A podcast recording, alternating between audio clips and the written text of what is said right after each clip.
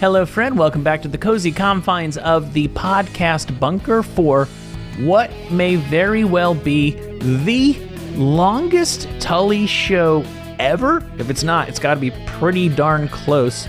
If after listening to this you decide that 80 to 90 minutes of hot Tully show action is not enough to satisfy your wild rabbit appetite for all things me, don't forget, I'm putting out additional pods pretty much every single day of the week. Every Tuesday and Friday, there's new episodes of The Deuce with the People's Champ, Jessimae Peluso. Now available not just on Patreon, anywhere you pod. Every Wednesday, of course, there's the Jason Ellis Show, and then the additional Jason Ellis Show Patreon episodes. And speaking of Patreon, I'm averaging three additional Patreon exclusive episodes myself. This week alone, I'll be taking a look back and uh, my first time listening to the first album from Boston. We're going to do a crowdsourced look at the finest regional foods of the US and Canada. And then, of course, there is Tully Time, the weekly news headline roundup. Last time, last week on Tully Time, I shared an exclusive snippet of brand new music, one of the new songs I've recorded down here in the Pod Bunker. That and so much more waiting for you at patreon.com slash Mike Tully.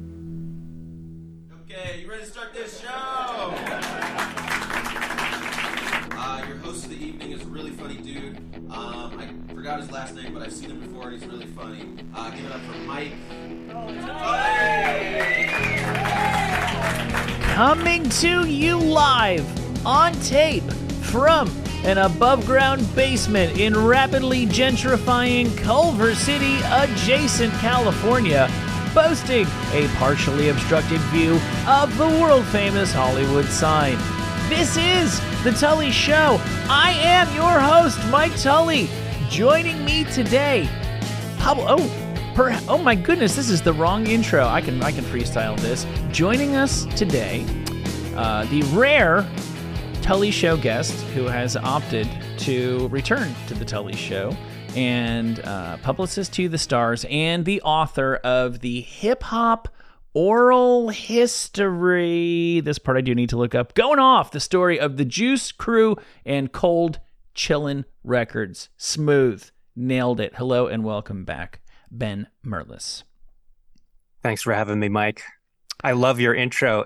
The first time I was on this show and you were doing the intro, it sounded so perfect. I thought you were lip syncing to your own pre recorded voice. And then I realized, no, he's saying that. I'm watching him say that right now. Yeah, well, nobody's going to make that mistake this time, Ben. yeah. So, thank you for joining me. When we spoke to you last, it was obviously on the subject of hip hop, but you're a musical renaissance man. I think you know more about, I think you know just about everything that I know about music, and you clearly know lots of things that I also don't know about music because I certainly am in no position to write a book about any hip hop scene, much less a relatively obscure one. And I also know that you routinely take umbrage with my abject dismissal of the entire second wave of of punk rock whenever that comes up across these podcasts. So it may be surprising to some people that the hip hop guy is back to talk hair metal. Not surprising to me in the least. Case in point, there I was in line for the uh, with my family. Uh, like hour 10 of Disneyland on a hot day, waiting to go on the Star Wars Rise of the Resistance ride for the I don't know how manyth time. When all of a sudden I just totally started ignoring my family until finally they're like, what are you doing? This is family time. And I was like, Don't you understand? I'm texting with somebody about Firehouse. and, and obviously, yeah. that got me out of jail immediately because when you talk Firehouse, people recognize. So you texted me and and asked me, um, correct me if I'm wrong. Who who was the last band that made it through? Not the band that continued to find some success post Nirvana, post grunge, post the '90s, culturally properly starting. Who was the last band that got their start with a clear hair metal uh, sound before grunge? You know, before the wave of grunge arrived, and we ultimately decided it, it was Firehouse, was it not? Yeah, that's that's what I could find, which is strange because their first album comes out in 1990. So you'd think there'd be something from earlier in 1991. Remember, Nevermind comes out in September of 91. Yeah. That made it through the door, but I we couldn't find anything. So it almost that's almost evidence alone that maybe it wasn't you know Nirvana acting alone that that killed this entire musical movement that it was already breathing its last breath. Uh, but you know, you're actually more of an expert on hair metal than I am. I was I was 13 and starting eighth grade when the Nirvana Nirvana Nirvana Apocalypse. I don't know. I don't know how to say it yet. Happened. You, you keep workshopping that. How how old how old do you think I am, Ben? I was I was a I was a freshman in high school when Nevermind came out. I I believe you are one year older than I am. That's- so we're at checks this out. point, let's we might as well just say we're the same age because who's really counting 45 and 46, whatever. Yeah. Uh, right. So hair metal, and I know I, as somebody who did go really deep on this stuff, and I, I was on both sides of, of the fence. It was it's not that it's I'm not super proud of continuing to seek out new hair metal post Nirvana, but like I did have the Nirvana records and all that. I just kind of like both of them. But I know the bands who were like, cool. So now we're, you know, um, who who was the last bands that got out of you know so like uh, Warrant got signed and now the shows that they would have been doing the big Saturday night headlining Kik Tracee's doing that well now Kick Tracy got signed and or Pretty Boy Floyd and they're out on the road with LA Guns or whatever so the bands that assumed that mantle who could um without really kidding themselves, realistically think they were just the next in line that they would be on Headbangers Ball in 18 months. I like a lot of those bands, but I don't personally hear one that I think, boy, these guys, if they had just put this song out three years earlier, they would have been Warrant. I tend to agree. It was hair metal for all of its uh, objective greatness. Nobody's disagreeing about that. Was a was a spent force by the time uh, you could say it was more of a mercy killing on the part of Nirvana and their ilk. Yeah, and you can even see the tides turning by the late 80s. Hair metal bands are teasing their hair less and wearing less makeup on their faces. So you're you're already seeing an evolution tending towards, you know, dressing down within the hair metal era. Yeah. Which I you know, all this stuff I just put in this giant basket in my brain, but then going back and looking at Motley, what Motley Crue looked like in 1981 versus 1988 or 89, that's very different, you know? Yeah, I think Motley Crue were pretty big trendsetters uh, in in terms of image. Not that everything that they did was super original. I think in most cases you can point to the stuff that they were borrowing from, but they showed up with the pentagrams and the you know and and and the flames, and then a lot of bands went when a lot of bands started to ape that. They went, uh, you know pastels and pink and home sweet home. And then when a lot of bands followed that trend they went biker and you know wild side. And and then the dr feelgood stuff i think stylistically wasn't too big um, image wise a, a departure from that. But we're not here to talk about the heavy metal that succeeded or that everybody knows about.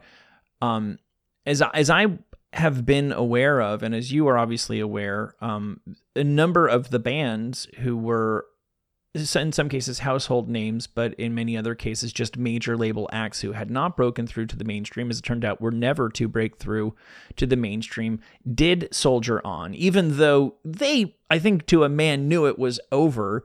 They couldn't just quit when somebody was offering them the opportunity to make a record, so they had to try to move forward and make some sort of musical compromise or peace with what they were and what their audience expected and um, in what the you know the audiences um, ha- had changed to to wanting out of a, a rock band seemingly overnight. And this is so you wrote to me and said, "Uh, "Did you just literally suggest, hey, we should do a show about the hair metal bands that went grunge?" Because I literally already had that in my notes as one of the th- six thousand music shows I'll get to one of these days. But you did you did initiate this.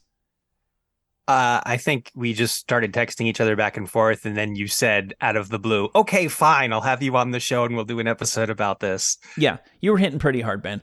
Um, so the fun thing for me about this is that the, the records that we're going to talk about came out in the pre-streaming, even pre-Napster age. So I was like aware that most of these bands were still doing stuff because there was, you know, whatever label they were on would still take out some kind of promo in in magazines. So I, I'm aware of a lot of these records, but I can honestly say I never bothered to listen to most of the things that were going you know bands that I, I had three albums from i never listened to the fourth one until i put the playlist together for today's show so i think it's it's interesting and it's not good and i don't these bands have been shit on so much it's really beating, beating a dead horse to just talk about the fact that these records were not good um, so I'm I'm gonna try to look for bright sides where they present themselves, but full disclosure, there there aren't a ton. You, you pretty much know what we're gonna talk about. Were there any, uh, to your ears, secret successes of the hair metal bands gone grunge or gone '90s?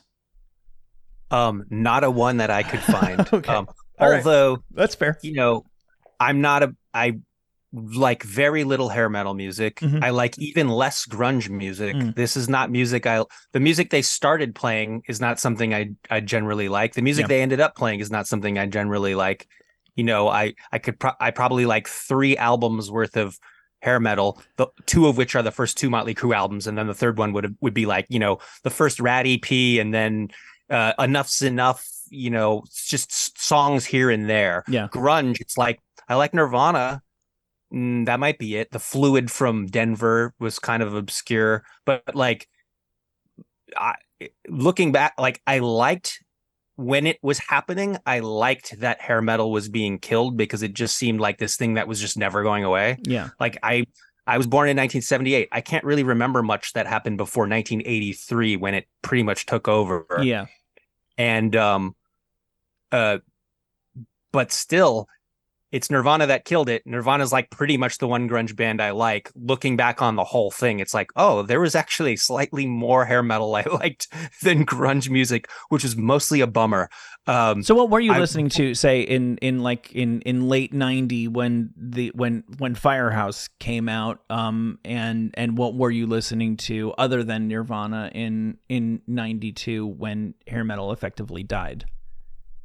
um punk rock from mostly the late 70s and early 80s Gotcha. with a tiny sprinkling of more contemporary for its time punk music yeah i was i spent most of the 80s i spent most of the 90s wishing it were the 80s Mhm. and then working at a grocery store with the 80s channel playing on a loop made me realize oh we have selective memories there was a lot of bad music that happened in the 80s we just choose to remember the stuff we like Bite, Um, bite your tongue. I'm a guy, a guy who hosts a podcast about every single release from the '80s. But I, you it- know It's it's no, it's kind of embarrassing that I, I I I genuinely like almost everything that I play on that show. But we're not here to talk about that. We're here to talk about well, we'll talk about Warrant first of all. I feel like in a for whatever reason to me they are even though th- this happened the same story played out for so many bands they are the poster child for grunge turning on them. Jani Lane, when he was still with us, told the story many times about going to the the record label office and seeing the cover of Cherry Pie behind the receptionist's desk, and then going back the next time and seeing Alice in Chains there and going, "Oh, okay, I get it." You know, it was it was a long, sad public demise for for Warrant. Um, uh, and but they did continue to make. Uh, they made three albums after their heyday, and we're going to sample all three of them. So strap yourself in to refresh everybody's memory with the the heyday of Warrant. They are Warrant of uh, Cherry Pie fame.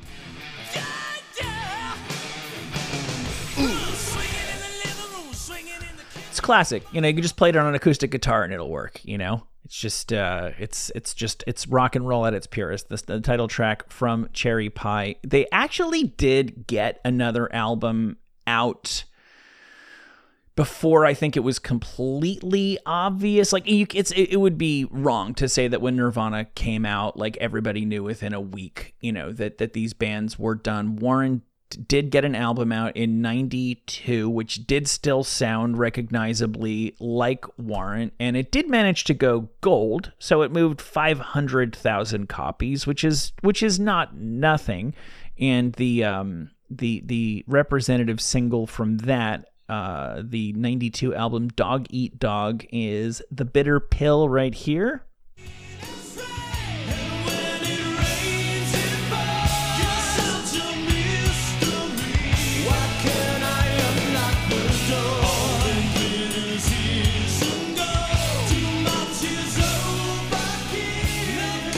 I mean, to me, that's just classic Warrant hits. Is all that is clearly written before anybody had heard "Smells Like Teen Spirit." Would you agree? Yeah, this sounds like a standard power ballad with some 80s sounding synths.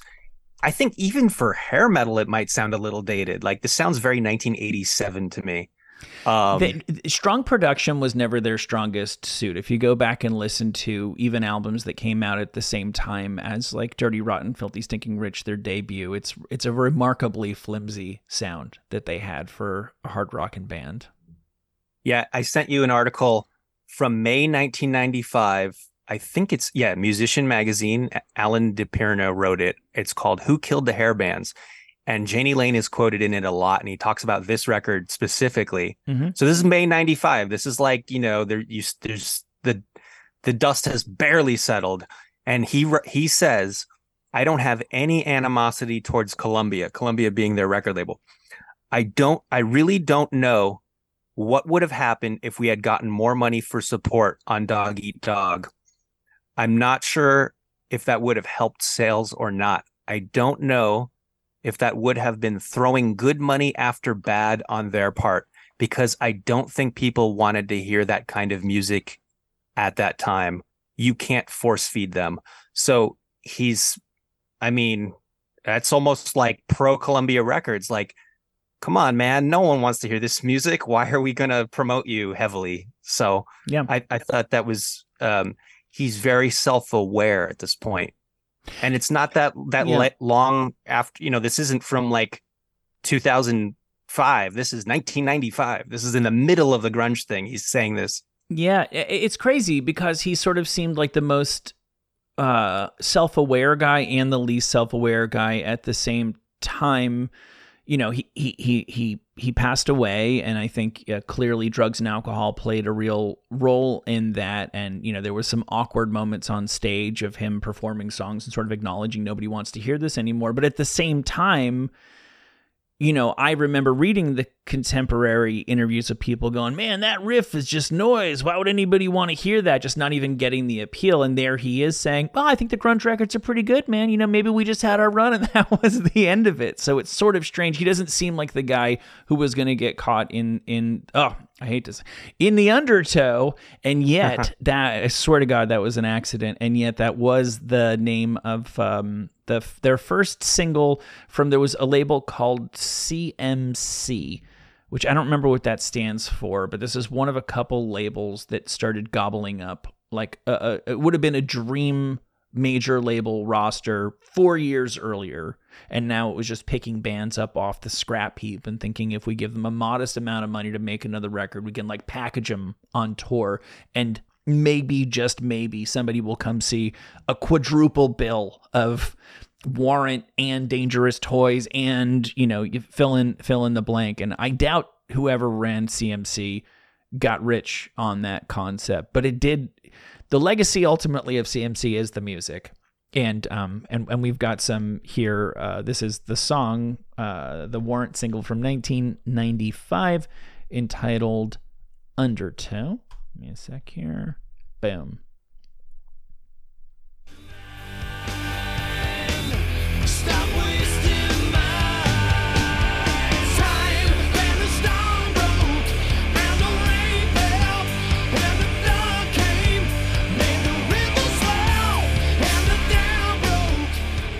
I swear, I, I think I played with this band like seven different, like under seven different names and guises. That sounds like half of the bands that I that I performed with in shitty clubs in New Jersey in the mid '90s. It literally sounds like Uncle Tom's Cabin by Warrant if it was written by Alice in Chains, which I think was exactly the idea. Yeah, I totally get the Alice in Chains thing too. I think there's a song we're going to listen to a little later that mm-hmm. screams Uncle Tom's Cabin to me. Although I don't remember what it is, but when we get to it, I'll yeah. say that's the Uncle Tom's Cabin song. I don't think it was Warrant though. Alice in um, Chains was the one, and you'll you'll see this. There's certain leitmotifs that run through this. Alice in Chains was the band that these bands were able to go. Okay, if I just took a riff that I that I write that I like and make one of them wrong, if I may take one note in there and and and and and purposely play something that sounds off to my ear, we can sound like Allison. Like nobody was listening to Nirvana and going, "Ah, I could do that." But Alice in Chains, I feel like was the the one the one hope that these bands had for moving their their sound forward. That's one leitmotif. Another one that I saw throughout my research is the the nearly inevitable statement from the band fill in the blank album that came out post grunge that utterly flopped. Uh, many of our biggest fans consider it our best album. That is like half of many critics consider Dog Eat Dog the best Warrant album, at least according to Wikipedia, Ben. So put that in your pipe. Um, well, it makes sense that that they are emanating Alice in, or emulating Alice in Chains because Alice in Chains started some of the members as a hair metal band in Right. the 80s, Alice in Chains, and then they just yeah went you know five or ten percent to the left after being inspired by seeing Soundgarden play, and become Alice in Chains, and put out their first album. And I always think if Alice in Chains made an album, th- they may have screwed their career because they would have been associated with these now Right. dinosaur hair metal bands. Yeah, no, you have you, like- you have them mixed up. It was Allison Chains and then became Alice in Chains. Oh, okay. I thought it was Alice I N, and then it became Alice N. Anyway, No, no, no, no. The band, the famous band is Alice in Chains. Yeah, those definitely bands who were very um, lucky that nobody was aware of what they were doing. And then you had Pantera, who unfortunately everybody was aware of what they were doing. Lucky for them, the music was just so undeniable. People were willing to overlook. what was it "Ride My Love Rocket" that was the single? You got me. Yeah, Pantera had a had an illustrious like two album hair metal run before they met Phil. Uh, no, no, no, they made a hair metal album with Phil. Anyway, uh, Warrant. This is the last album that they made with Jani Lane from '96 off the album Belly to Belly Volume One. Stay tuned. They're they're Chinese Democracy. Belly to Belly Volume Two should be coming any day now. Warrant and Angry Young Man.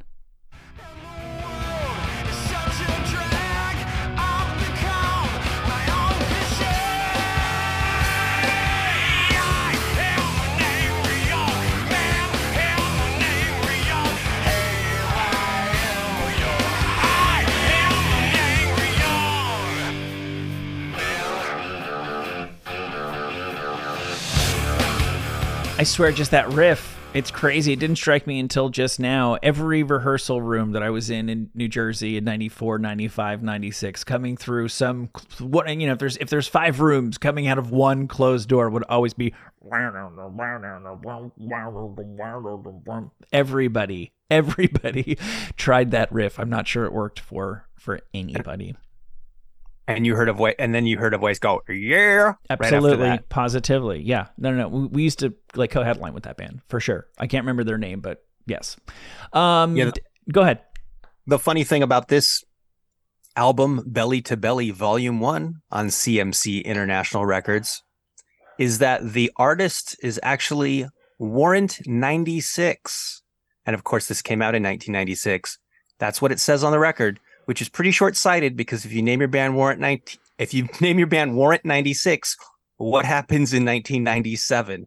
Seems a little like uh, you're you're dating yourself. Now was that And then, of was that, course- was that, was that a, an instance? Because another hallmark of this era of of all of these bands is there's you know internal tensions have boiled over and people have left and people are fighting over the name was it simply a matter that somebody was no longer in the band who may have technically had a legal right to the name because we're going to get there with Vixen the Vixen album we're going to talk about is not an official Vixen release because of that Oh, yeah I didn't realize that. Um, bootleg I Vixen. don't know. In the case of Warrant, I don't know. Yeah. Um, but man, more grunge from America's favorite grunge band, Warrant. yeah And there, there was no Belly to Belly Volume Two, if that's what you're wondering as well. No, I'm keep the faith. Keep the faith. Um, so Def Leppard. Let's see where we where we last found them uh, finding success was already with far from their strongest work.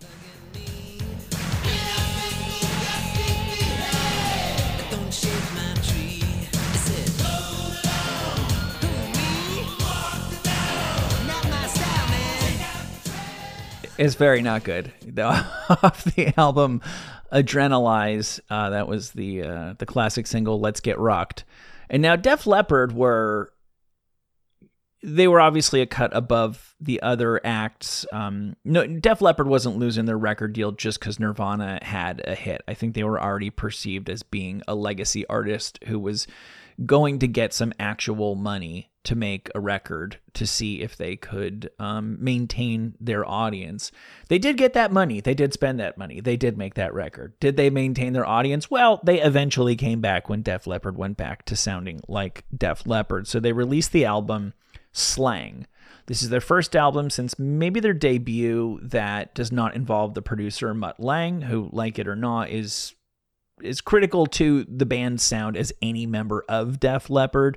Um, they it was the it was the first album they had that didn't have the classic Def Leppard logo on the cover. All these bands are, are are running scared. You know, this is where Velvet Revolver is putting out an album and Slash isn't doing guitar solos.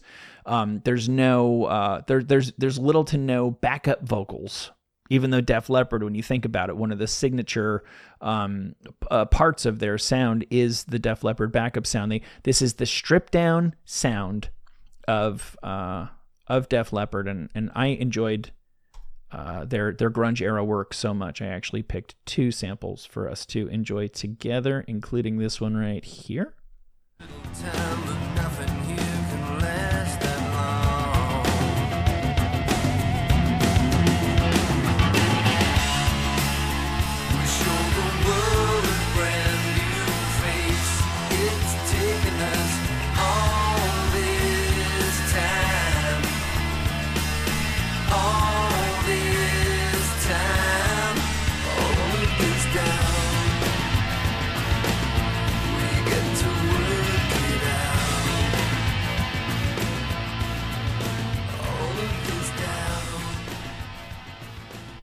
Ben, thoughts?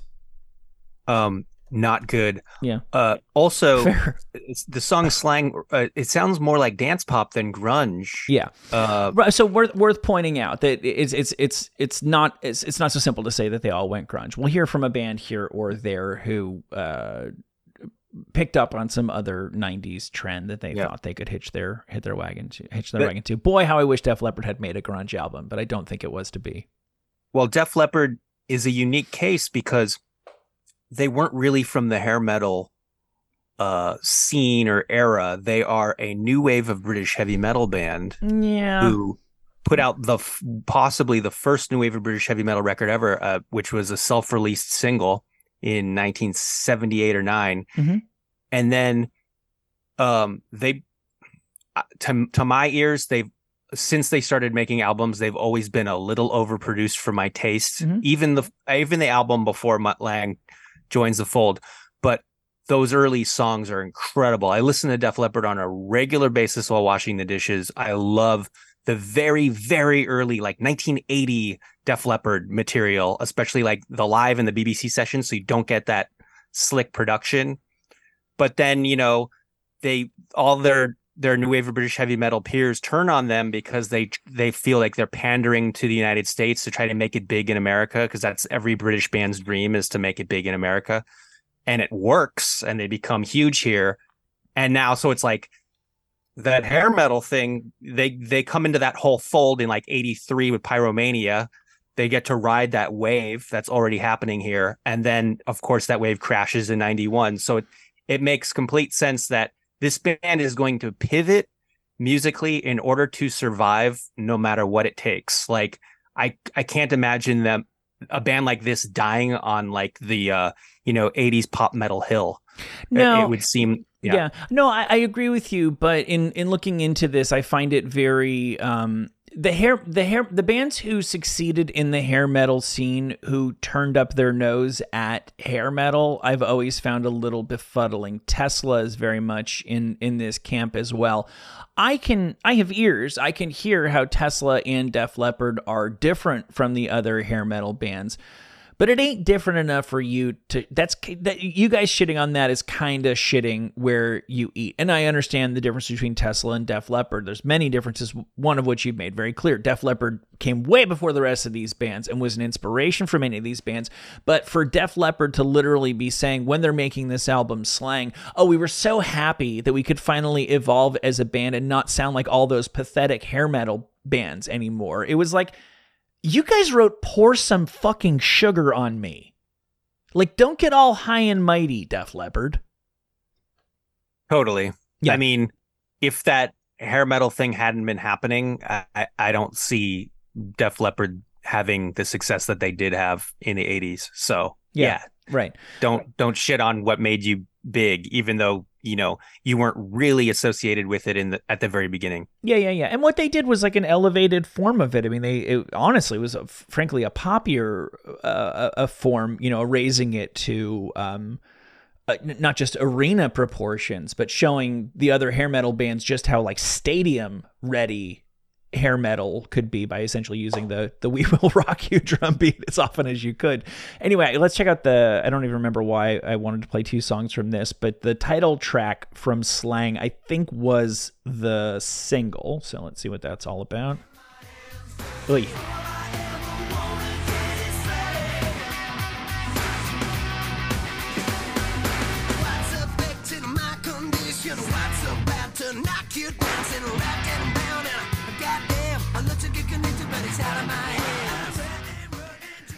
That sounds like like my kid watches my kids watch uh like second and third tier uh children's movies on Netflix. Like I don't know if you know that there's like a Woody Woodpecker movie.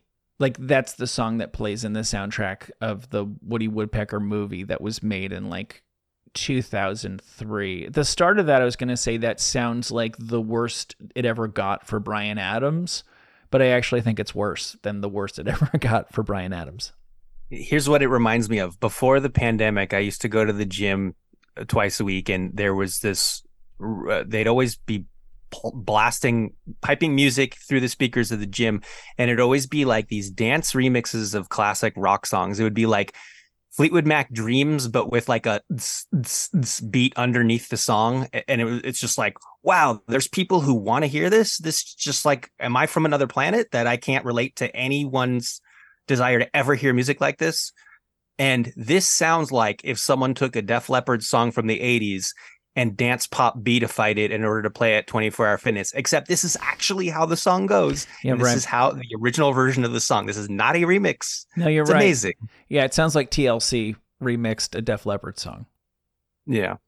Uh, Motley Crue obviously were, you know, the bigger they come, the harder they fall, and they'd always had um, a, a bit of a sense of smug superiority about them. So even as a really big fan, Motley Crue are the reason I picked up a guitar. It was still sort of satisfying to watch their uh, their castle of sand crumble beneath their feet. Now, there's a lot of people, I'm guessing based on the feelings you expressed for this genre as as a whole that you're not one of them. There are a lot of people who will Corey Taylor of Slipknot for example who will tell you that the Motley Crue album with the other singer John Corabi was a secret success that it actually was a good album even if it wasn't right for the time and that it and that it holds up to this day. To me if it is you had to be there. I i, I took corey taylor's advice on twitter and i and i i'm sorry x and i uh and i checked it out and and it, it's it's not as it's not as bad as the def leppard um uh, songs that's for damn sure um before we just to just so everybody uh, gets the, the the taste back in their ears, so to speak. This is Motley Crue pre Nirvana.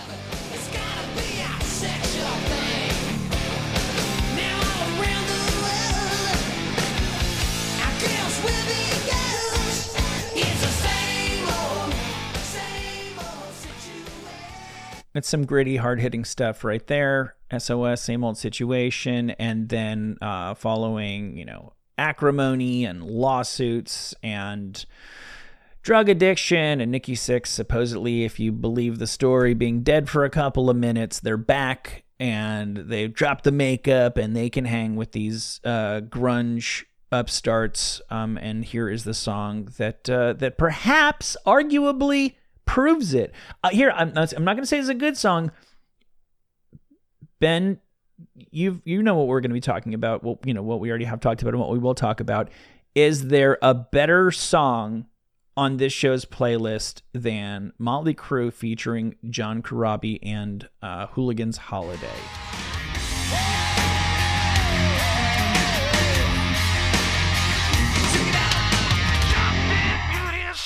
Stomping up a storm, lines of hell on her face. Red apples crawling through the night, busting loose, run away.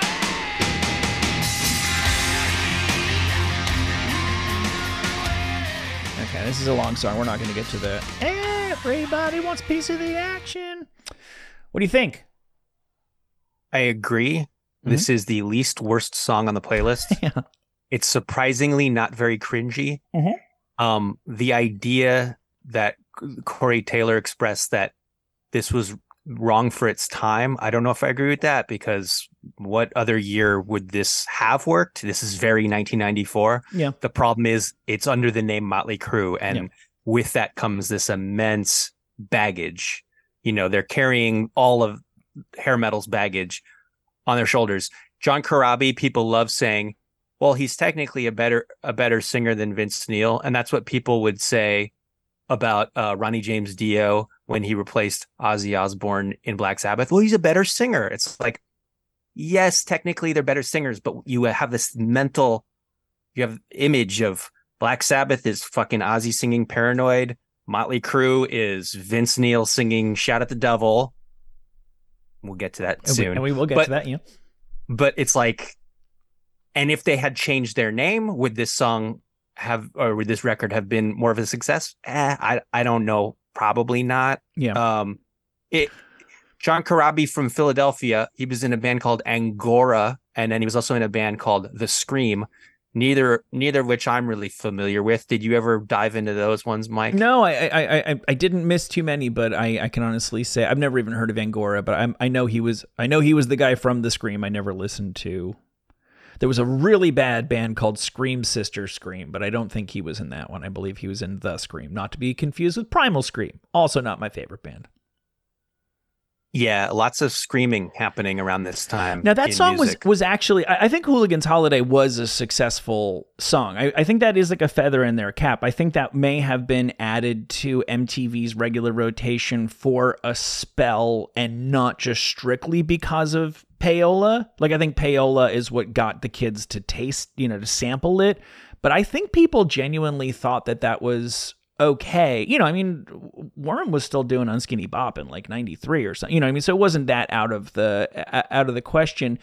And I feel bad for Corabi that it's a convenient storytelling device. Like if you watch the um the movie version of The Dirt, which many people saw because it was a Netflix movie, they literally brush over the era in 30 seconds of them going out on stage going, "Oh my god, this sucks. There's nobody here." And Corabi walking out like, "I've never seen this many people in my entire life." Like he was this slack-jawed yokel who was in over his head.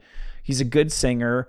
It was the best possible version of Motley Crue I think that could have existed in 94 and it's definitely the last song they made that anybody has ever claimed is any good at all. Like I, I just think that there's there's the um uh, we can do the nerve. Oh, Alice in Chains, I can do that. And and you listen to the songs like, no, no, you actually can't. Tommy Lee, you could hear just in the sample that we that we sampled was like, oh, you guys want like more like let it loose, like feel it in your sternum drums. Cool, I got that. Let's do it. And he does. He actually is a fucking really cool drummer whose thing was totally adaptable. He is the biggest cheeseball of all time and a very problematic individual, but he is an all-time great drummer, not a great hair metal drummer. Yeah, I accept that. I All right. mean, my go-to hair metal record is "Too Fast for Love," Me too, and you got that cowbell at the at the very beginning. Mhm. It's like they want you to. They're pointing their fingers and saying, "Check out this drummer." So, Yeah. um, Yeah, he is the star of that. He's the star of that record for sure. Yeah, and I, I can't say I'm I'm I'm the biggest fan of anything much past Shout at the Devil. No. Um but um this this uh this doesn't do anything for me. Again, not embarrassing, which is surprising because we are talking about a Motley Crue here. Yeah. Well, if you if if, if embarrassment is what you want, um, Vince Neil would be back in the fold for the next record, 97's Generation Swine, um, which featured a uh, a new metaled up version of one of their signature hits, Shout at the Devil. Now, this is not one of the singles, and I didn't want to necessarily pick on them by cherry picking like the least appropriate song. Hey, let's just do a, a new version of an old song and buried at the bottom of a record. I believe the record label paid some pretty good money for Motley Crue to be able to appear on, I want to say it was the American Music Awards, and perform Shout at the Devil 97. So they felt very strongly, and the people who were giving them money felt very strongly that if they had a chance of getting back in the game, it was by um, taking uh, the, their, their signature 1983 sound and adding uh, an, an, a nonsensically non musical atonal guitar angle to it. And what they got was this right here.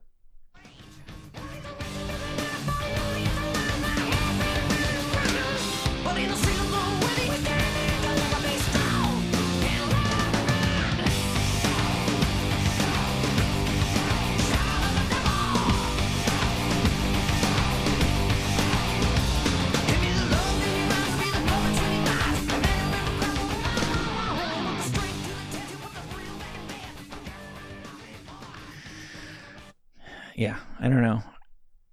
I, I remember at the time feeling it was awkward because I was 20 and, you know, I was moving on with my life. And, uh, you know what I mean? It's like seeing like an ex who's dated three people who look exactly like you or something. And you're like, oh no, this is, come on, come on. You know, things didn't work out between us, but I, I, I- don't want to see you like this. Yeah, it's like what's the most unoriginal thing that the reformed original lineup of Motley Crue could do? Re-record their breakthrough hit, and Yeah. it totally sounds like they Rob Zombie-ified it. Like they changed a couple chords to make it Yeah. like ah ah, and it's like this is so not good. I'd love to know. Um, take someone. This would be really difficult to to to test or prove. Take someone with musical tastes uh similar to yours who has never heard the original Shout at the Devil and see if they like this. In other words, if you had never heard the original Shout at the Devil and you're not overlaying this version in your mind on top of the original, Yeah. would this be a good song to anyone? Would anyone just hear this song on its own and think, "Oh, that's a good song"? I don't think so. No, I don't think so. And it's a shame that you know you couldn't undo the baggage of uh, of of what the original song was. Um, and present it to a new audience. It just it was shout at the devil. It was what it was. But I would go so far as to say that the original progression is I- I- it's an okay Black Sabbath progression on its own. Just take the guitar down, down, down, down, down, down. It, it, it that was actually that was actually the part of the song that was arguably it was like a little bit timeless. And you took that part out and kept the the cheesy shock theatrics of Tipper Gore baiting, you know, Satanism from 1983. Um, I think we, we got to speed this up a little bit, or else is going to be like a three-hour pod. And I do, I do intend to talk about sixty-five fucking bands with you today, uh, Ben. Thanks to everybody for hearing hearing us out on this journey. Queensryche did not, I guess, make an album for a minute. You know, actually, they were. There's when did when did Silent Lucidity come out? I know they're not properly a hair metal band, but the only people who listen to them were hair metal fans and Pink Floyd fans, I guess. Um, can can you look that up? When did Silent City? Yeah. No, I was in. No, no, no, no. That's not the '90s. I was still in. I was still in elementary school when that came out. Um, I, I think compared to their hair metal peers, I think they turned up their nose at their hair metal peers, and I think they were kind of justified in doing so. There was a little bit more class and a little bit more um, musicality to what they were doing, as evidenced by their signature huge hit smash single.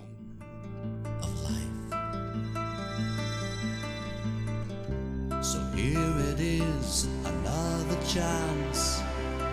Wide awake, you face the day, your dream is over. Or has it just begun? Look, I don't I don't like Queensryche. I don't like that guy. I don't like that song. It's a pretty great guitar line. Yeah, Silent Lucidity is on the Empire album released September 4th, 1990. So it has a slightly more than a year on on Nirvana Nevermind. So we're we're firmly within that last 12 month period of Oh, that's Great. interesting. That's interesting. Yeah, because they were in a way. I think I, you could make the case that they were the last band, therefore, to break through. If that was after Firehouse, obviously Queensryche had been a thing, and Queensryche had a following, and um, you know, a lot of something that was basically unknown in hair metal uh, critical praise for the preceding album, Operation Mindcrime. But that hadn't done anything in in in, a, in the pop sphere and now all of a sudden Queensryche come along, and it wasn't even just, uh, at least on MTV, it wasn't just Silent Lucidity. I mean, they were um, the Empire, uh, the title track from that album, Jet City Woman was like a very, very, very big thing. They might have, they might have actually been. I mean, they, they were at least sort of at the same time as Firehouse, right? yeah, except that I was looking for like hair metal bands that put out debut albums that I did really well. I get it. So yeah. they wouldn't qualify. But yeah, Jet City Woman, the single comes out May 91. We're we're we're playing with fire here. We're getting close. To well getting here's burned. the but here's the thing um it, it, easy to forget especially or maybe many people didn't know to begin with queensryche they're not a new york band they're not a sunset strip band queensryche is a seattle band and i think all of the seattle bands it always seemed to me they gave a pass to like anybody from seattle because they're like you are the reason why any scout came here in the first place. Nobody came to Seattle. So there's our Heart from Seattle because I know Yeah. Heart, Heart kind of got adopted by the the the hair metal bands. There's somebody else who I can't. Um, Mhm. Uh, Jimi Hendrix? No, I'm just kidding. Yes, he's from Seattle, but right, right, right. And then um, uh, Saigon Kick. They were, I think, Okay. I think they were a Seattle band, and they were very, very firmly on the line of of hair metal and, and and grunge. They definitely saw what was what was coming. So Queensryche, at least in some quarters of the hair metal world, were um, were not only tolerated and accepted. I'm sorry, in the grunge world, were not only tolerated and accepted, but embraced. When they finally make another album in 1997, it is at least partially recorded in the home studio of Stone Gossard of Pearl Jam. So they're they're down with the grunge movement. Uh, it did not necessarily help the music. Here is a track from that 97 effort.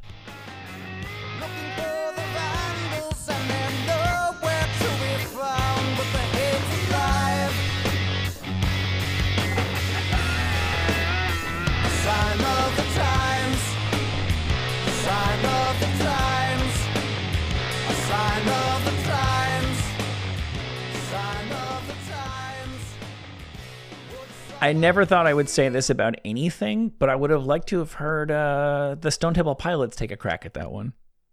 you took the words right out of my mouth. Yeah, This sounds like Stone Temple Pilots, right. but this band is from Seattle and Stone Temple Pilots aren't. So take that. Who's the poser now?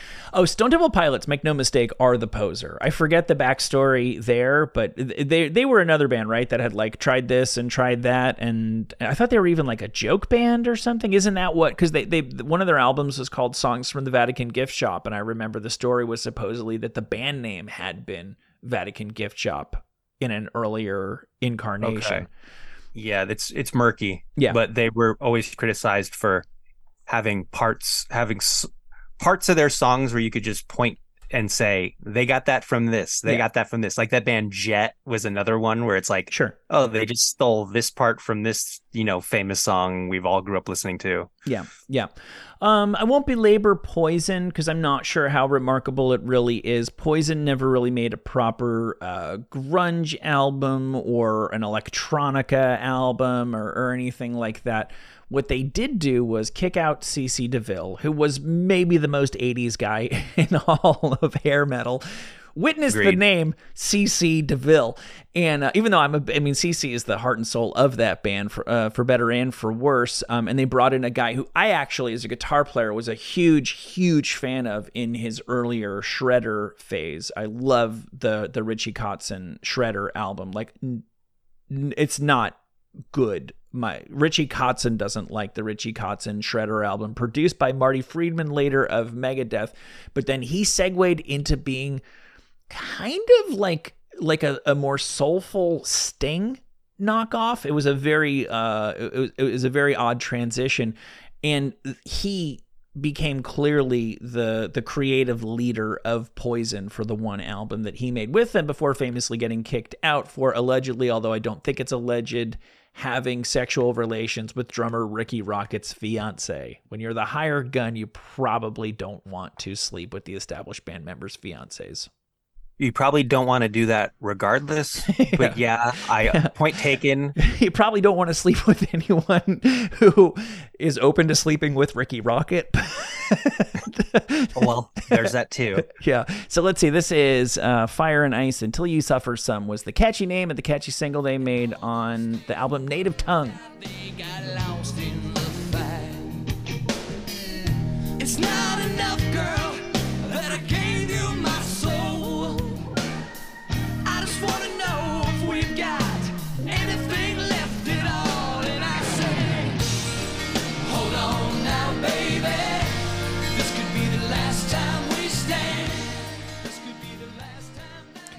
It's a shame New Country didn't wasn't the potent force that it has become because that would have provided a really uh, easy off ramp for Poison. Well, there's nothing like some down home blues with everyone's favorite blues man, Bret Michaels. Yeah, from And that he's, fr- he's, peaceful Hammond B3 organ. he's from the southern part of Pittsburgh. You see. Aren't they from like Mechanicsburg, Pennsylvania, wherever that is? They're, they're definitely from somewhere in Pennsylvania, and then they moved out to uh, to the. Yeah, he's always been a weird. I would love. I could do a whole show on just like southern southern rockers who are have no southern roots whatsoever, yet have the accent and everything. You know, that to me sounds like I almost give them credit be- beyond the fact that it's not good. That sounds like a band that's actually sticking to their guns. Like if if grunge had not come along and it- like it- a world that we now live in where like new metal bands came out 20 years ago just keep putting out the same record and and no no Nirvana has come along to make to wipe them off the face of the earth if Poison had just been, yeah, you guys are the you guys are kings, and any album you put out's gonna go platinum, and and and you guys can make stylistic departures. Like I can actually see Poison getting to that album sooner or later. It was just like we can't be a grunge band, so we're just gonna do the next logical step for you know. If I'm going down, I'm going down making shitty Poison songs. Yeah, I, I totally see that. I mean, it's like even like something to believe in from Flesh and Blood. You have Bret Michaels with the acoustic guitar. It's like I this this album probably would have happened regardless of what the musical climate was in 1992. Yeah. but it's so maudlin. It's so just tiresome. Yep. And I I They- they like they coulda called it- to me and Fallen Angel. They could have called it nothing but a bad time. Yeah, it, it is nothing but a bad time. Um, if you, th- who your listeners out there who are repla- replacements fans, this may sound insane to you, but listen to "Talk Dirty to Me" and imagine Paul Westerberg singing it. That could have been a replacement song, and I'm sure, like you know, Yeah, no, Paul I- I Westerberg isn't even dead, and he's spinning in his grave. If he heard me say that, No, I. Yeah, no, I, I I get that, and that's not entirely insane. He, insane. He probably would have to change a couple of the more inane lyrics, but uh, yeah. Yeah. no, the, the early stuff was the all those bands that weren't any good. The the fun the, the fun stuff was the early stuff when they really weren't any good, and they were basically punk. You know, they had the chops of a punk rock band, but they were trying to make Kiss records. That's you know, Faster Pussycat, all of them. That's the really fun stuff. Skid Row, say what you will about, you know, I always think of Skid Row and and Warrant i- i- at the same time they they got big at the same time. I feel like they were the last two big bands that came out and got multi-album runs, but whereas Warrant absolutely personified the the poppiest of uh, of pop metal. Skid Row obviously could could could thrive in that lane. They had you know the guys who made I Remember You, but whereas Warrant doubled down on the second album and made Cherry Pie and I Saw Red, um, Skid Row, to their credit, started going going away from hair metal before it was obvious that that was what you had to do and they had the album slave to the grind and and um, monkey business was on that and that was successful they were on saturday night live doing those doing those songs and and and performing them really really well and then there's the famous tour where they take Pantera out on tour and Pantera fans scream at them and, and Pantera blows them off the stage every single night. And and that's the end of Skid Row as a uh, as a, a financially viable business entity. But they did make another record with Sebastian Bach. I never got around to listening to this. I gather it's just sort of more of the same of the, the the basic slave to the grind sounding stuff. But here is the single from Subhuman Race, Skid Row, and Into Another.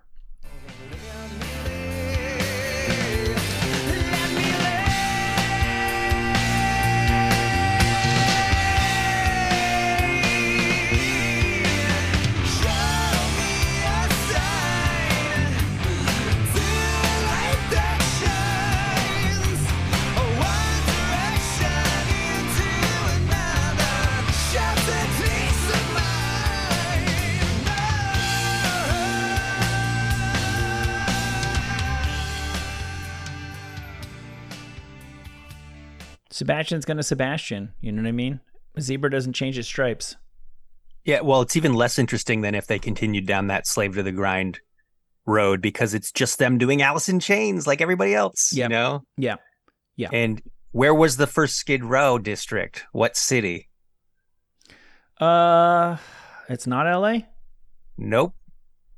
It's either Seattle or Vancouver. I always thought it was Seattle, and I double checked, and they said it's either Seattle. It was Skid Row. Skid Road is what they would call it because they would in the Pacific Northwest drag logs down, you know, this kind of well-worn path, and um, that's how the you know homeless districts and cities got their names.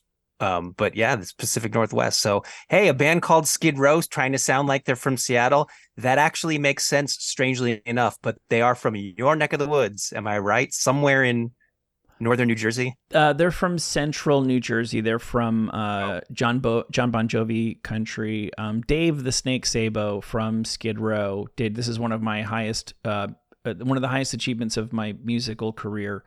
We had a guy in our management team who had had something to do with Skid Row, and he knew that we were big fans. So he brought Dave the Snake Sabo out to one of our shows, and and after the show, Dave uh, gave us the token. That's really good stuff, guys. I really like that. So Dave Dave Dave Sabo came to see my band one time. Yeah, which is about So it was like you felt like you were being knighted by the queen, right?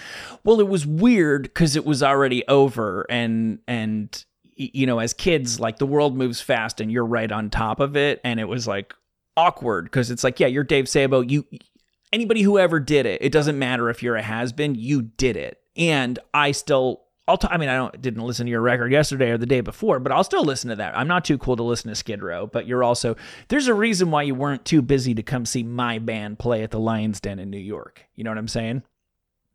Right. Yeah.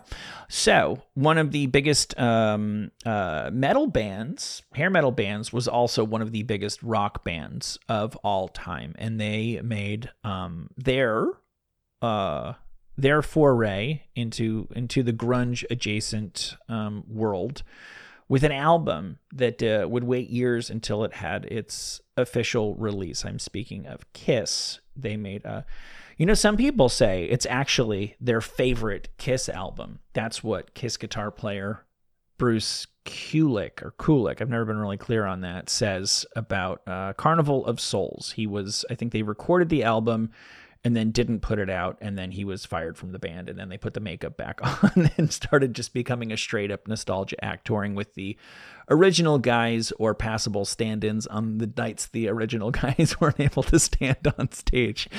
Wearing the makeup. Um, this is uh, this is some pretty some pretty spicy stuff. Eventually, it got so heavily bootlegged that Gene and and Paul were just like, well, we may as well sell an official version of this because people are, are listening to it anyway. We- We're just leaving money on the table, and that ain't the Kiss way.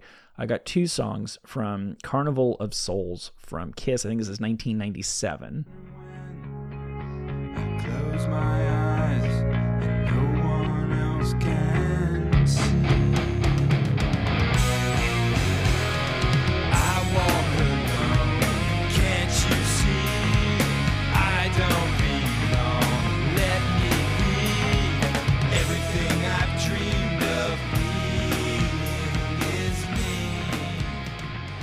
As far as Kiss songs go, it's a it's a halfway decent collective soul song.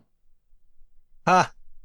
Yeah. I mean, it's Kiss. Did you think they were gonna like um do something up upstanding and stick to their guns and be true to their roots? You know, this is a this is a band you can buy a Kiss coffin to be buried in. Like, of course they're gonna make they're gonna try to make a grunge album and you know try to try to keep the train moving and keep the cash flowing. Um, I think the record only was delayed a year. Oh yeah. Uh, yeah, I think it was recorded late 95, early 96, came out sometime in 97, and they have never played a single song from this album live. Not even this and one. they did not promote either.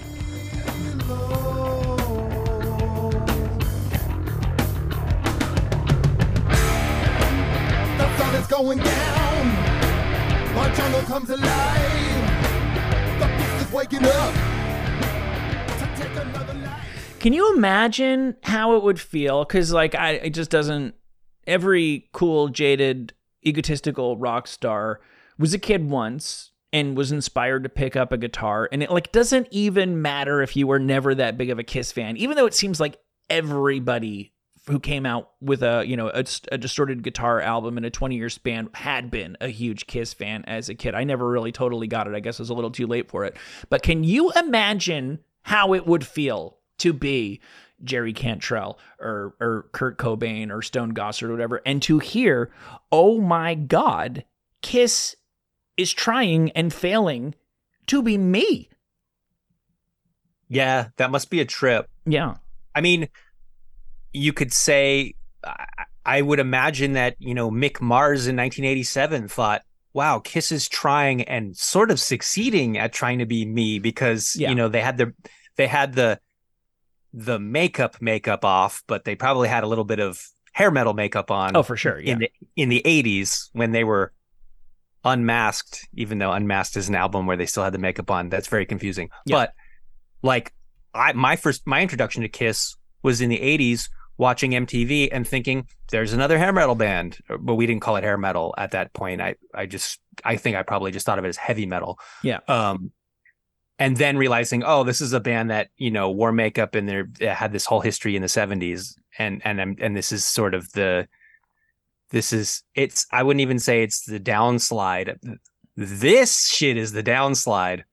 Um and it's amazing that like people had Kiss nostalgia in 96, but I guess it's because nostalgia works on 20 year cycles and they their heyday was 76. So that actually does make sense. it's pretty crazy how easily and quickly they were able to pivot from trying to chase the uh the times and you know they had a successful ish power ballad co-written with Michael Bolton a song called Forever which is like you know it was just as good as a bunch of other shitty disposable hair metal songs. And then they did what the garbage we just listened to and then boom. Like it, it, it to me the time did not seem ripe for a bunch of old in, in the case of gene simmons kind of fat men to perform detroit rock city. But i was i was wrong. People couldn't get enough. And and every credible band was lining up to open for the the remake up kiss. So it wasn't just a nostalgia thing. It actually had some some real cachet to it as well. Yeah. You and know? and and the, the appeal of Kiss goes beyond you know just this you know hair metal and grunge musicians of the 80s and 90s like there's uh I've heard so many interviews with punk rock people who who made their significant mark in the 80s and when asked what's the first concert you went to, almost without exception, the answer is always Cheap Trick opening for Kiss in 1977. That was the first concert I went to. I know. Like everyone went to that same tour, and then some of them became hardcore punk rockers, like you know, two years later or whatever. So yeah. they're they're very influential beyond just bands that kind of sound like Kiss. No, for sure. Yeah, the cheap trick thing is even a little bit more surprising because you could listen to these bands and you know pretty easily connect the dots musically, at least to Kiss. You know, Cheap Trick was always a little bit more uh, self-aware and and and and a little bit more intelligent. But yeah, I remember uh, like Smashing Pumpkins name dropping. You know, Kiss and as you say, Cheap Trick, and and it it does seem like at the end of the day, those were weirdly like outside of you know Led Zeppelin, the two most influential bands of the 1970s, at least on the American uh, rock scene. Uh, let's kind of let's kind of speed through the rest of these. Dokken made an album in 1997, and Dokken I think had already. I was never one to do much rockin' with Dokken. I think they had largely petered out as a creative force by. I, I I'm- I'm led to believe that they Don Dokken's contribution, for better or for worse, was that hair heavy metal had never really aspired to be quite so melodic and like have pop hooks until Don Dokken made that the Dokken sound. And it was very cheesy even at the time, but I don't think, you know, if you want to connect the dots from bands like Quiet Riot and Twisted Sister to Warrant. I don't think it's very easy to get there without Dokken, who was essentially writing pop songs with big, heavy guitars. So he he epitomized um, pop metal, and yet for some strange reason continued making music into 1997, which is when he um, rejoined forces with uh, on again, off again guitar man George Lynch and made a song called Shadows of Life.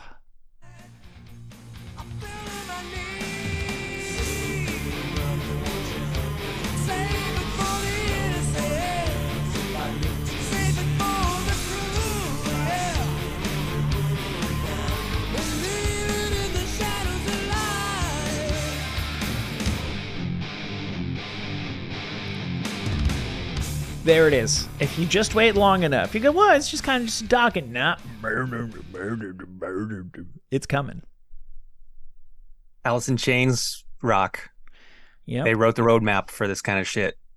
let's see and then two uh, four years later rather um, lynch mob george lynch's band who'd had a, a smattering of success in the hair metal world um, released an album called hypo orgasmic and uh, if you thought that the way sex was portrayed in the hair metal area uh, uh, uh, era was unflattering and uncomfortable wait until you hear um, the unvarnished sexuality of George Lynch in uh, the late 90s.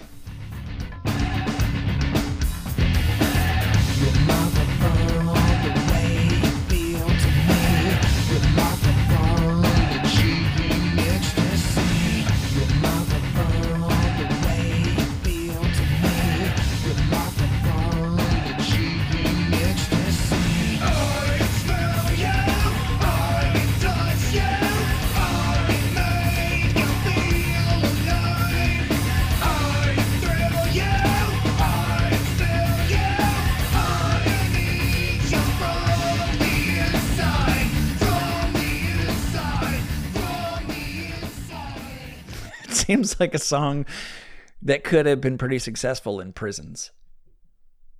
Yeah, um like the whole point of this band is their namesake George Lynch is this total shredder. So Yes. you have this standard boring grunge song Mhm. and then in the middle of it a hyper fast sweep picked shreddy solo and it's just like these don't these things don't really match. No. But and and the guy who fixes my guitars Greg Leon was a member of Dokken in 1981, I think. Oh, And pre- he a, stories. a pre-fame. Yeah, no, nobody nobody has good things to say about about Don Dokken. The the official record is not particularly flattering, and I gather the off the record stuff is is a bit worse. I, I spent an hour alone in a studio with Don Dokken one time and definitely did not leave as a bigger fan. Let's talk about uh, Winger. So Kip Winger had, you know, in, in many ways also a poster child for the rise and fall of the genre. His I remember his career being effectively over when the the nerd on Beavis and Butthead wore a Winger shirt. I guess in the public consciousness, it's more when James Hetfield threw a uh, dart at a dartboard that had his Kip Winger's face on it in the music video for Nothing Else Matters. Uh, uh, a lighthearted clip for which James Hetfield has since apologized because of the amount of uh, of, uh, of of shame and scorn that he knows it has brought down on Kip Winger's head. So Kip had been hanging around, and people, as you start talking about Winger, the the the the, the Kip apologists need to say, well, you know, he's actually a very very good musician, and you know, he's composed classical music, and um, you know, Kip Kip is a Kip is a smart guy, and uh, and actually, unlike a lot of these lunkheads, really knows music. It doesn't change the fact that his signature hit was 17, and that he was, you know, his his chest hair was a co-star uh, of his face in the music videos. Yeah, Winger sucks. Uh, and being a good musician, no, you're never coming out of it. Like, be a good songwriter. Try doing that. Then, Well- you know, being a good musician is a cherry on top. Well, so Ben, in 1993, and I love this was a story I also remember hearing. White Lion had kind of a similar story where the label they sent you know they they, they pre-produce some demos and they go yeah this is what we're thinking of recording this time around and the label goes it's good we love it guys it's some of your strongest work yet but I don't exactly hear a single and and and and the band, be it White Lion, be it Winger, is like, oh well, whoever said that we're a singles act, we're legitimate artists, and you know what? The fact that you said that means we're gonna go home and write our most uncompromising stuff yet, which is great if you're Bob goddamn Dylan. But when you're a pop act and you all of a sudden refuse to play ball with your label to even attempt to write singles in 1993, that is a recipe for disaster. Um, however, according to the Wikipedia, many fans say this is their favorite Winger album, the one that features the single Down Incognito.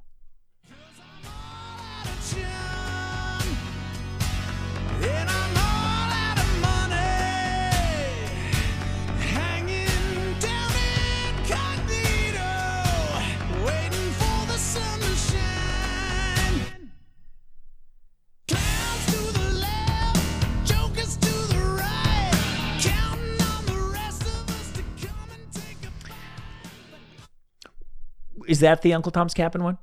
That's it. You got it. and you know what's funny? I always I don't have this problem anymore, but I always was like warrant winger, eh, kind of the same thing. Yeah. And we know that's not the case, but maybe it is because this sounds like warrant. Well, Uncle unless Tom's Cabin. yeah, unless um uh, unless Winger wrote it first, which I strongly doubt. I I I believe, and I'm not the biggest Warrant fan. I'm even among hair metal bands. I'm really not. But I I actually think Jani Lane has. If anybody in that scene can be argued to have any legitimate songwriting talent. Um, I think Jani Lane actually did have a smidge of real, of, of real songwriting talent, and I Bed of not- Roses. Bed of Roses on the Cherry Pie album is Mm-hmm. actually a good song. I think I saw red is a, is an is a nice is a nice sort of refreshing. You know, it it it it fit the genre, but it was actually kind of a, a decent little a decent little tune. now you've just now you've gone too far, Mike Tully. No, That I saw Red- too far. No, I I see I saw red's an okay song. I mean, you- you're the guy back in Bed of Roses, so pipe down over there. Um, let's talk about so Bullet Boys. I'm going to stop playing the uh, the original hits. If anybody wants to look it up, "Smooth Up in Ya" would be the song that you would probably remember from from the Hay. By 1995, Bullet Boys had signed with a major label by the name of Sword Holio and released this song right here.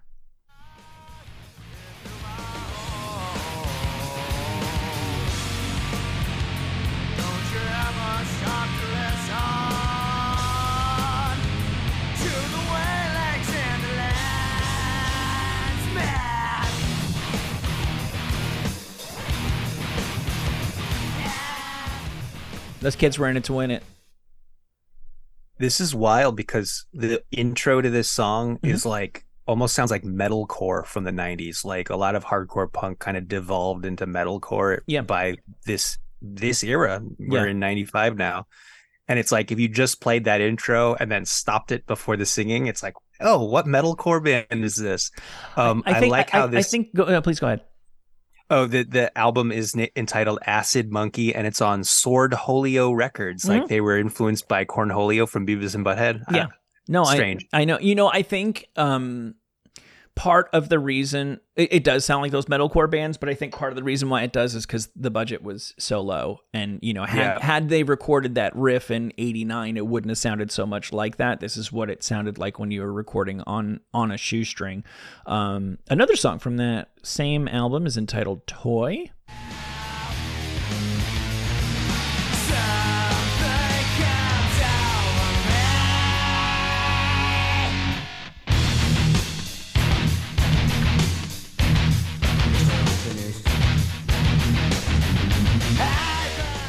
That's a little six four time signature for you, just in case you thought the smooth up in you guys were a bunch of pretty boys.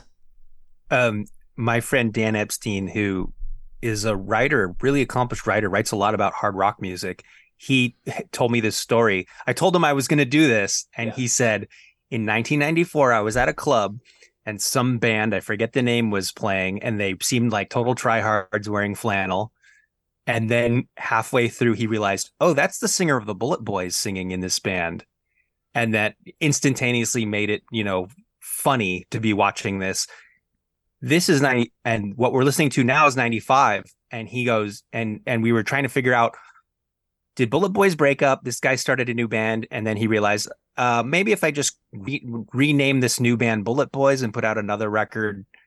I'm just theorizing here. I don't know the backstory, but that the Yeah. timeline would make sense.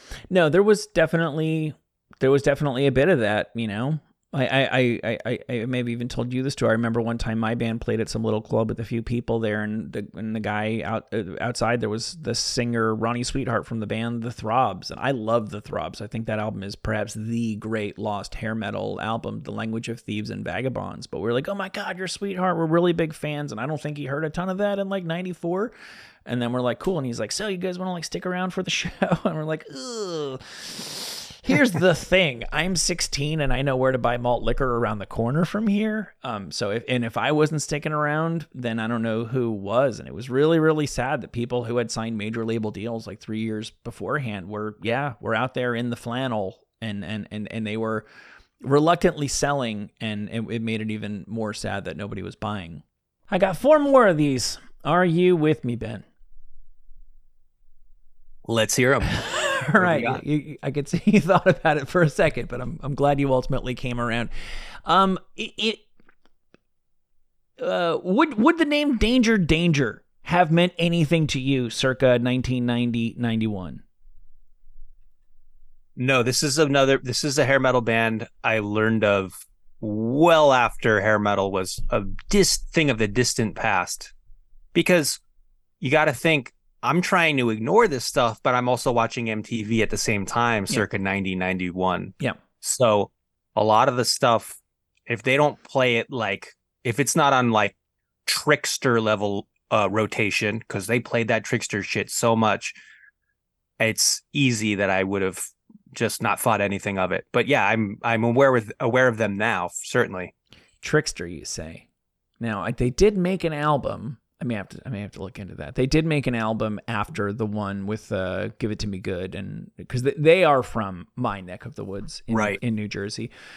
So "Danger, Danger," actually, if they'd had a ballad, they would have had a hit because they actually found a degree of mainstream success, even with the quote unquote rockers, which was really, really hard to do, even at the the height of uh, of hair metal. I personally recall personally phoning my local FM top 40 station, Z100, and thanking the DJ for playing Danger Danger because I was so all about the metal that I just wanted it. Re- I used I, I I had another friend at the at Z100 and I literally made him a mixtape of hair metal that I was like, you guys should play all this stuff. People are going to love this. Like just any hair metal. Just stop playing the pop crap.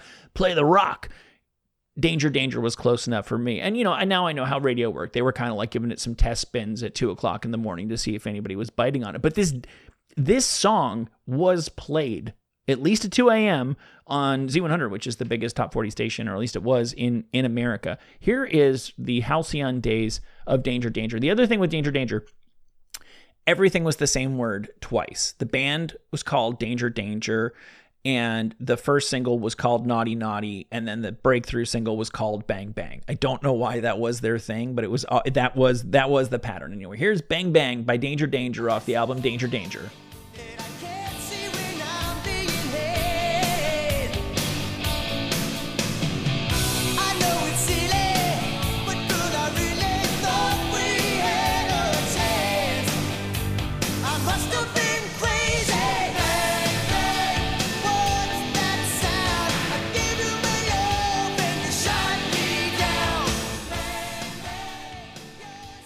See, it's weird because I feel like you don't like that, Ben. Well, that could almost be like Bryan Adams. Like there's not doesn't nothing even remotely metal or hard rock about that to That's- me. Yeah, well, well, Danger Danger heard your criticism, and in 1995 they came back uh, with the album Dawn. This was the grittier, more raw, stripped down sound of Danger Danger. Many fans consider it their best album, by the way, and it featured this song right here.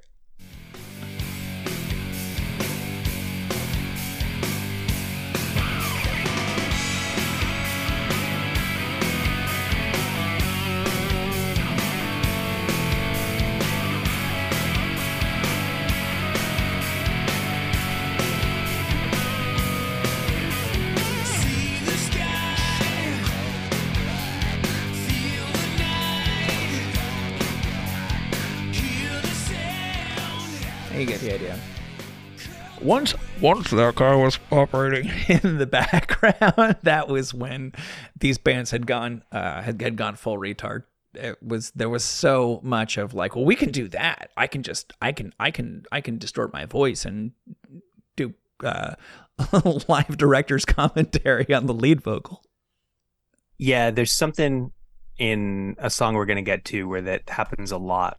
I think Um, I think I might know which one you're talking about.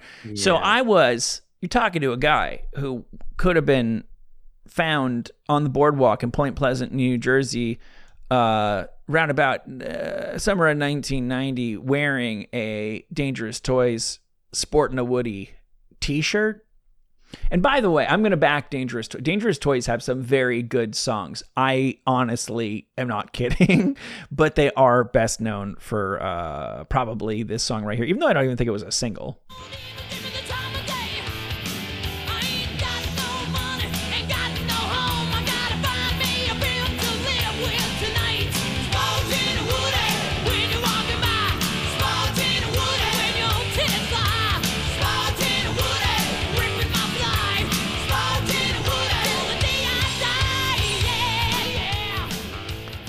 Kind of like a less sophisticated Jackyl. You remember the professional wrestler Scary Sherry? She- No. I think she was. Uh, I think she had a thing with um, Macho Man Randy Savage. They were like, she was like Macho Man's manager slash girlfriend, and then got in this feud with the, the lovely Elizabeth. Yeah. Anyway, Scary Sherry talked like this. That Oh, was really? her character. It's like half these hair metal bands sound like the Scary Sherry to me. Like, this is my singing voice. It's like, really? That's the way you sing? Okay. Dude, it's yeah, okay, that's bad. But have you heard Queen of the Nile? It's a beautiful, it's actually a beautiful up tempo hair. I'm not gonna play it, but take my word for it, or, or, or listen to it. Um, so actually, the singer, whatever you may think of Jason McMaster's pipes and vocal approach, um, he was a highly sought after frontman in the hair metal scene. He actually had been singing with some other band, and Dangerous Toys poached him and, and got their deal in rather short order. And he swears that um, that when Skid Row kicked out Sebastian, they asked him to join, but he chose to stick to his guns and uh, stick with Dangerous Toys. No right answer there, obviously. So, uh, so, so Sport and Woody came out, you know, 89, 90, prime hair metal. And uh, by 95, they released an album called The Artist Formerly Known as Dangerous Toys. The title and the cover art a parody of Prince. Inexplicable at the time, no less baffling in the here and now. And it featured their take on Alice in Chains.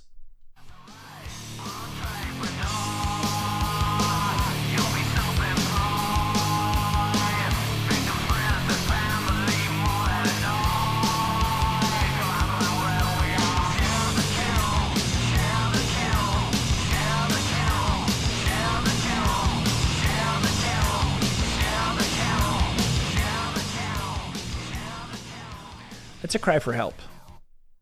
Yeah, a cry for help over the telephone because nothing more 90s Yeah. than recording your vocals with that I'm singing over a telephone effect, which sucks. Yeah. Um Yeah. yeah, this other than that, this is like it's funny. We're on uh, song number 17. No one else you mentioned, no one's trying to sound like Nirvana, but no one is even trying to sound like Pearl Jam either, who I think are the most commercially successful of all those grunge bands. Mm. But I'm not complaining actually, because I hate I actually Pearl Jam is tied for first with my least favorite band of all time, the other one being Red Hot Chili Peppers, um, who both made breakthrough albums in 1991, that strange year Yeah. where everything everything kind of changes. I think Pearl Jam have a couple tunes. You know, uh, "State of Love and Trust" from the single soundtrack. No, off check the it top out. of my head, I can't. Honestly, know. check it out because it's it's not it's it's um it's it's got a ton of energy. It's it's very up tempo. It's like feverish, and I mean, I'll, um, grunge so often stereotypically lingered in kind of slow and low, uh, uh, like a, a a a fuzzy simmer, and yet very often was added its best when it got off its ass and rocked out. And I think I like a couple of you know I think even flows okay. Um, but uh, State of Love and Trust to me is is is easily their best song. Give it a listen. Isn't that a Citizen Dick song though? Uh, you might be right. It might be. It might technically be. No, I mean it's it's. I mean, fuck. I'll just play it. It's it's. Uh, I- I, I- it was the joke, right? Isn't Pearl Jam? They play a band called Citizen Dick in the movie Singles, that's right. And then so it's yeah. right. No, did you ever hear this? It's so good, dude. Uh, I actually never saw Singles. yeah. You know, I only watched it recently, like a, a couple years ago. You, you, you for sure had to be there, but this,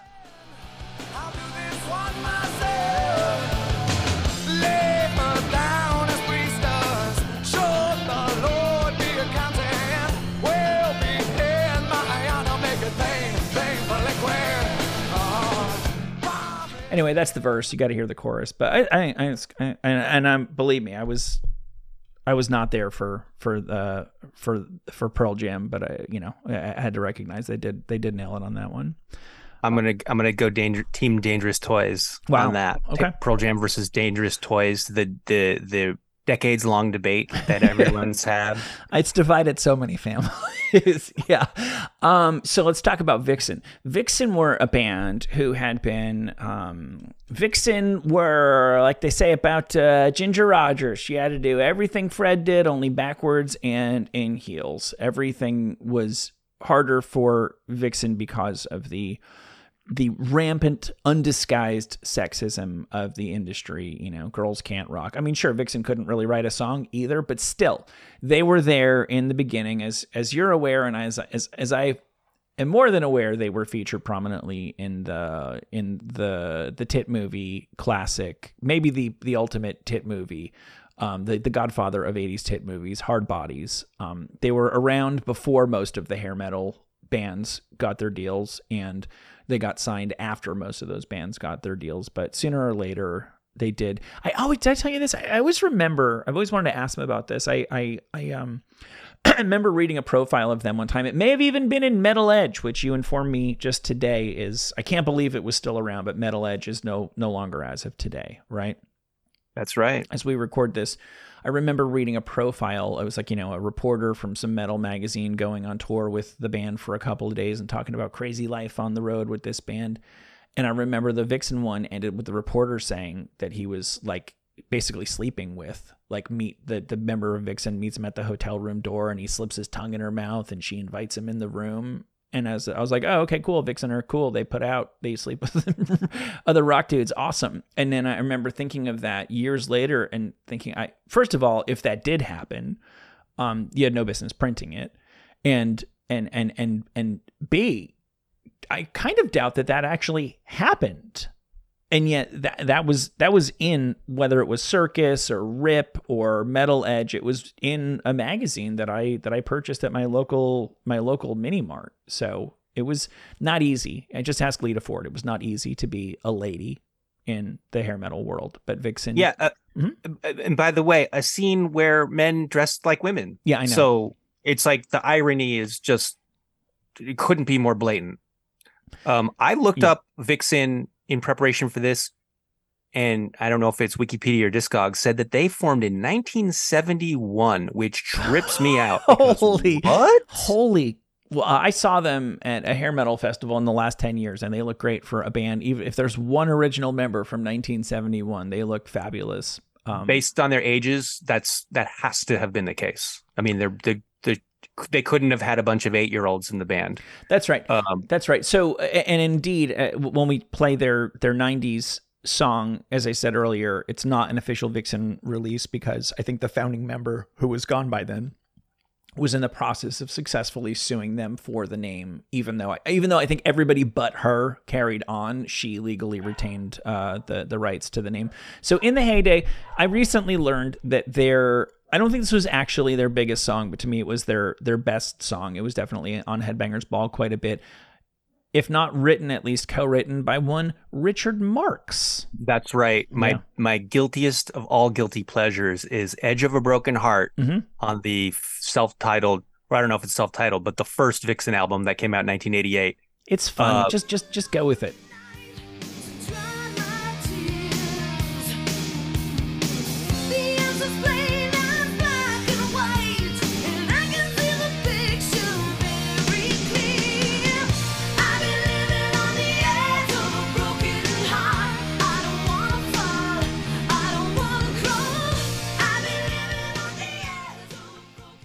It's fucking sweet, dude. If loving that is So wrong, good. I don't want to be right. Yeah.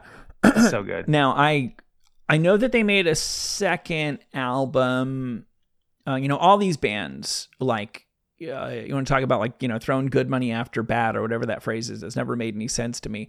All these bands had an album that was their high watermark, and then grunge would totally take them out of the game a couple years later. But in between those two, every one of them I feel like had a follow up album that the label spent way more money on, that had a more expensive video that was already diminishing returns. So not only did they all go away with grunge, they'd also uh, put out the bloated follow up album that didn't have. For example, a Edge of the Broken Heart. Probably, probably for the second album, they're like, "Bullshit, we can write our own songs," and it turns out no, they couldn't. Um, but uh, I did not know that uh, Vixen um, or some iteration of Vixen reconvened in 1998 to make an album called Tangerine, which featured this song right here.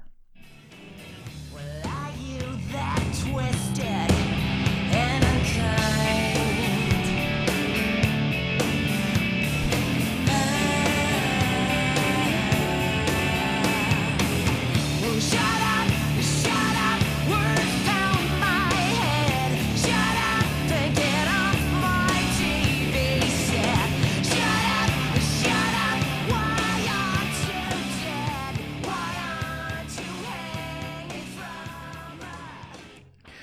am I crazy to say that you know if, if they got sued successfully over the name, they had to know that there was they were probably already being threatened with that when they made and attempted to release that album. I don't think it's crazy to think that they could have been a beginning of the day, not like side stage band at Ozzfest with that in '98 if they had not called it Vixen. To me, it sounds like grunge, but we're in 1998. So Right. people now today refer to that stuff as post grunge, like Creed and Nickelback, because Creed and Nickelback were going. They were putting out records in at this time. Yes. So it's like those were the peers of Vixen now. So I don't even know where Vixen would play or if this band had a different name would place. Really stupid cover art, by the way. Uh, Tangerine is the name of the album, and it lo- and the and the tangerine is pierced, and it looks like a belly button piercing, but it's a tangerine. Um, yeah, ridiculous. Uh, Hard Bodies, 1984. They they sound like Pat Benatar. They don't even sound like a hair metal band. Right. Um, do you remember the name the name of the band? They weren't Vixen in the movie. They were No, I, I don't. I, I know it was on. It was on the, the the the bass drum, but no, I don't recall. Diaper Rash. Diaper rash. That's right. That's absolutely right. Hell yeah. Right. Di- even Vixen, who didn't have a record deal, performed under an assumed name in Hard Bodies, which tells you everything you need to know about about Hard Bodies. So I want to do one more, and I, I appreciate you sticking out this extra long episode with me. Um, I'm gonna guess that you, uh, until I sent the track list your way, were unfamiliar with Shotgun Messiah. That is correct. Okay, so Shotgun Messiah is I feel no guilt over anything, but if I felt guilt over any of the music that I like, um, Shotgun Messiah would be at the top of my list of guilty pleasures. Their guitar player is actually one of the great hair metal shredders, but you know you, that that doesn't do you a whole lot outside of the guitar solos. Um, Shotgun Messiah were out of Sweden or some country that's Sweden esque, and these guys were um, had zero scruples about following trends. So when they showed up, glam metal was the thing. So they release a glam metal album. And by the second one, it's not grunge, but they've kicked out the super glam singer and they, they the, the hair isn't up anymore. It's down and they've got, you know, the, the, they're, they're still now, now they have jeans instead of leather pants and they're wearing the flannels open so you can see their, their torso, but the sleeves are, are taken off. And uh, he- here's here's uh, this was America's introduction to Shotgun Messiah. My introduction. I I clearly remember at the zenith of Headbangers Ball. It was not only Saturday night. It also had 30 minutes on weekdays. And I recall being in my friend's den, seeing the music video for this classic right here.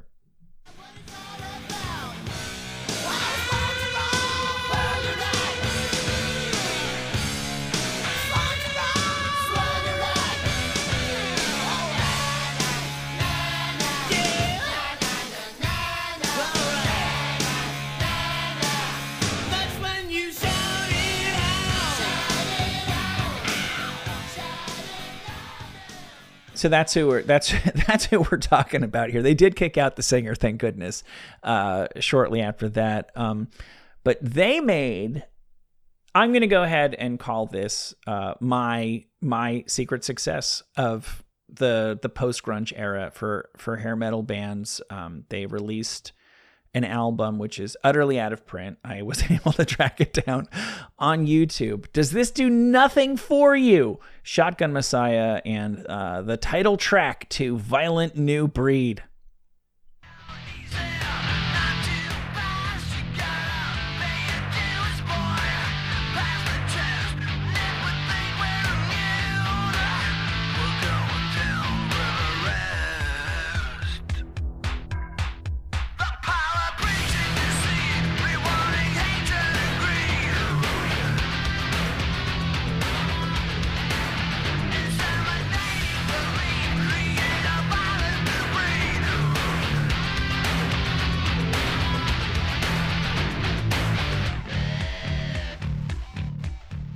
Come on. Not everybody went grunge.